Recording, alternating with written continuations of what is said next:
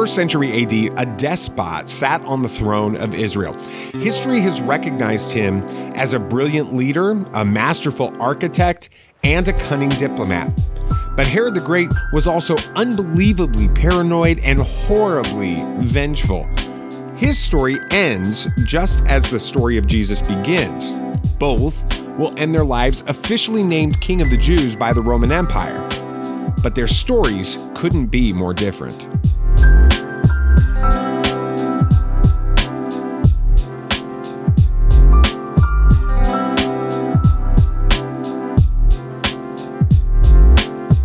Welcome to episode three of Bible Nerds Weekly. We're spending 2021 going through the Gospel of Matthew because we believe understanding Jesus in his historic, geographic, religious, and cultural context helps us see Jesus more clearly, love him more dearly, and follow him more nearly day by day. I'm David Jesse. Thanks for joining me. Let's talk about that first official king of the Jews.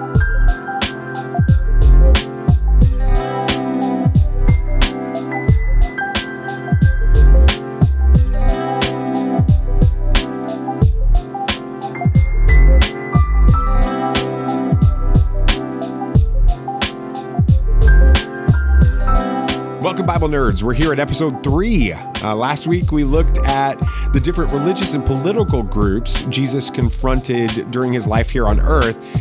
If this is your first time listening, I want to encourage you to go back, check those previous episodes out.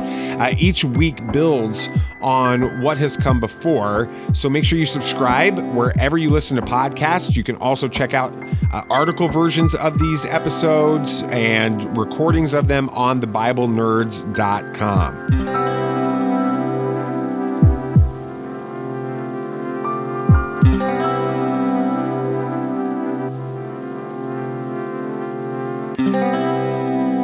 Jesus' story begins with a direct assault on the Roman Empire. Herod the Great knew exactly what it meant when the Magi entered Jerusalem looking for the king of the Jews. And you can't understand the story of Jesus without understanding the story of the ruler who tried to end his life almost immediately after he was born. The story of Herod the Great impacts everything in the Gospels.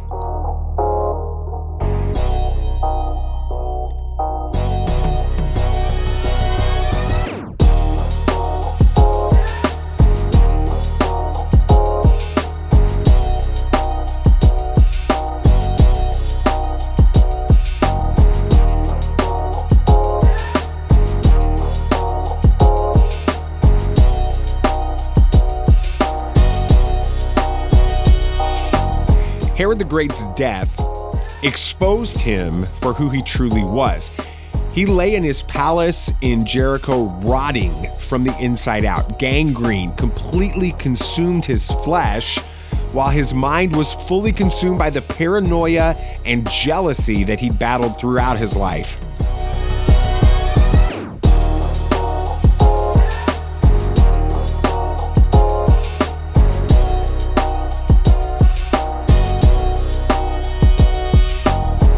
Just days earlier, uh, he'd had his favorite son and heir, Antipater, executed, believing he was plotting to kill him even though he was already on death's door. And Herod knew his death was imminent. For days, Herod's soldiers were rounding up the greatest and most loved leaders in all of Judea. Herod wanted them gathered into the arena in Jericho. His plan for them was horrific. Herod feared that the Jewish people wouldn't mourn his death. So, he planned on having his soldiers murder these leaders just moments after his death. If the people wouldn't mourn for Herod, he would ensure they had something to mourn about. Herod the Great died as he lived, desperate for the hearts of the Jewish people.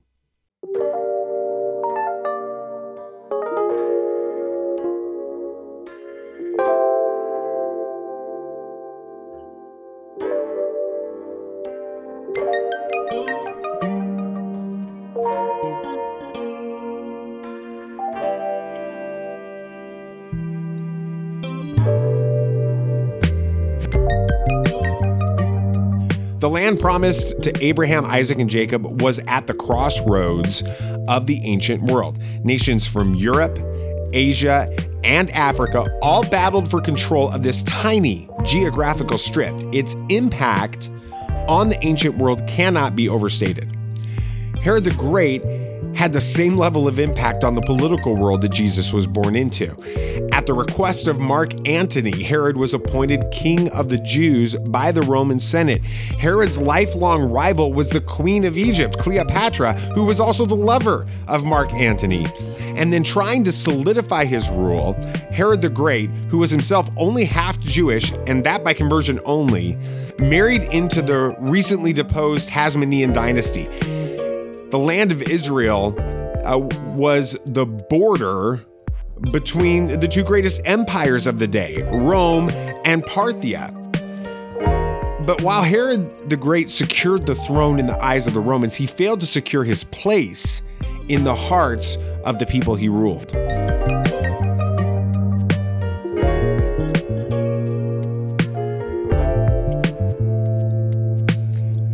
Herod the Great never got past the reality that he wasn't truly or fully Jewish. Uh, his father was an Idumean. Uh, his father was forcibly converted to Judaism during the Hasmonean kingdom. His mother was an Arabian princess from Nabatea. He had the pedigree. Um, he was from royal lineage on both sides, but Herod wasn't Jewish, and this made him do both amazing and terrible things as king. Uh, and but then Herod, he didn't have just this pressure from his subjects that he ruled from beneath. It was coming from all around him. Herod the Great's position within the Roman Empire, his rule was tenuous. Um, the Ptolemaic dynasty, led by his enemy Cleopatra, uh, as mentioned before, was to the south in Egypt, and they were always uh, a risk or a danger uh, to Herod's rule. To the west was the only rival to the Roman Empire, the Parthians. So he was surrounded by enemies. And when he, then when Herod realized that Octavian um, was going to dethrone Mark Antony during the Roman Civil War, he betrayed his friend uh, the one that brought him to power, and he pledged his loyalty to Octavian. Herod lived every day of his rule in fear that an attack or betrayal could happen at any moment. But then finally, Herod uh, was convinced that his own lust for power was present in all those who surrounded him. He had three of his sons, uh, his Hasmonean wife, uh, Miriam, uh, his wife's mother and grandfather, all of them executed for treason. When the Sanhedrin stood against his rule, he had 45 of its members executed. It's no surprise that the Jewish people feared Herod, but in many ways they also loved him.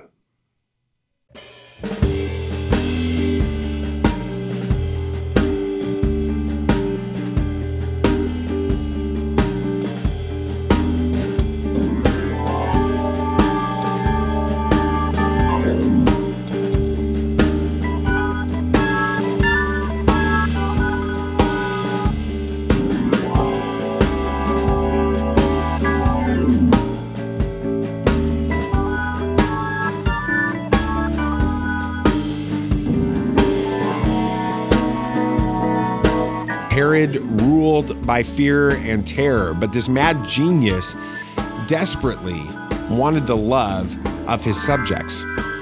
That's why he worked tirelessly to make Judea a prosperous city state within the Roman Empire. Josephus wrote that during the period um, that he ruled, there was a famine, and Herod actually opened up the royal treasuries to provide food for the masses. He cut taxes twice, and most notably, Herod rebuilt the temple in Jerusalem. Both politically and economically, Herod's leadership made Judea a more prosperous nation.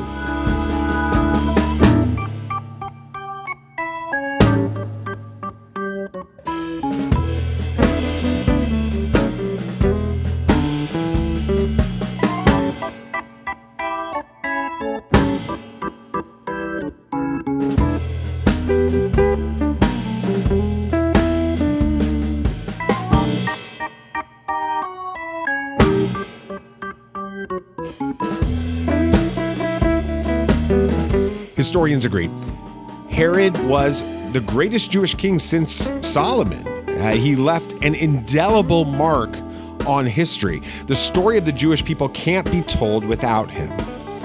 But then, just a few miles from his seat of power, a young maiden and the carpenter to whom she was betrothed looked for shelter in the village of Bethlehem. The promised son of David was being born. The child grew uh, to join Herod in being proclaimed the king of the Jews by a Roman official.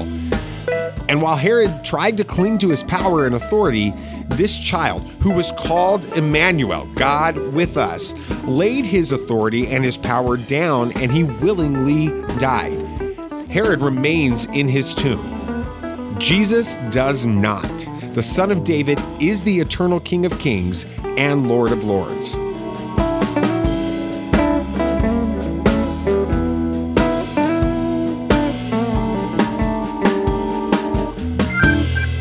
If this episode has challenged you or created curiosity about studying the Bible in its context, then please subscribe to the Bible Nerds Show wherever you look for podcasts to listen to. Uh, we have the Bible Nerds Daily, which is a, a 10 minute or so show that comes out Monday through Friday, and then this show, Bible Nerds Weekly. It's where we're looking at the uh, most Jewish of the Gospels, the Gospel of Matthew, in its historic, geographic, religious, and cultural context. That one comes out every Sunday morning, so subscribe today so you don't miss an episode.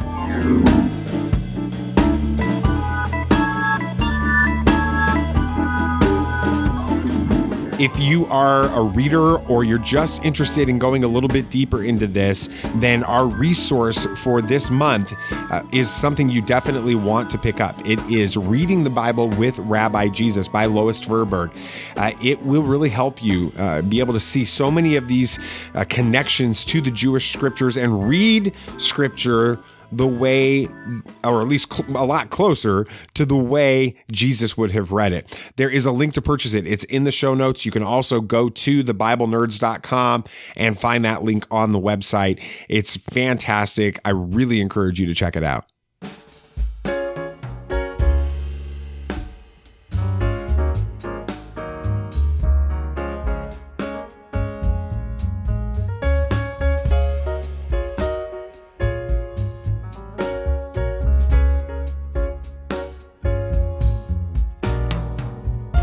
This podcast encourages you, if it challenges you, if it provokes you, if it makes you scratch your head and say, Where did this guy come up with this stuff? Uh, then I'm hoping that you'll pay it forward. Um, I want you to check out the ministry of One Child. One Child is changing the world one child at a time. Uh, they bring hope to hard places. They help children around the world that are in extreme poverty. There are 400 million children living today on less than $2 a day. That for $39 a month, you can literally change a life. Your extra every single month can be one child's everything. You can bring food, medicine, education, and the gospel to a child who wouldn't have it otherwise. Please consider making a one time donation, a recurring donation, or even better, sponsoring a child. There is a link in the show notes. You can check out all of the information on thebiblenerds.com. Please consider paying it forward.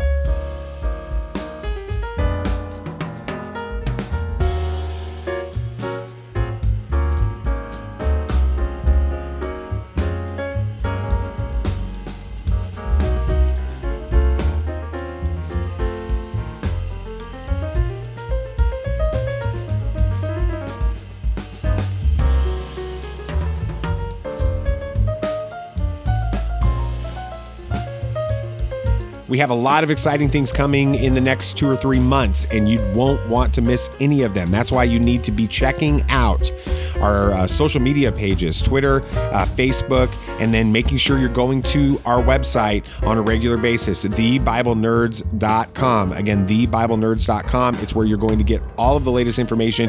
You can subscribe to our newsletter within just a few weeks when that rolls out, and make sure you stay completely in the loop on all of the happenings with the show.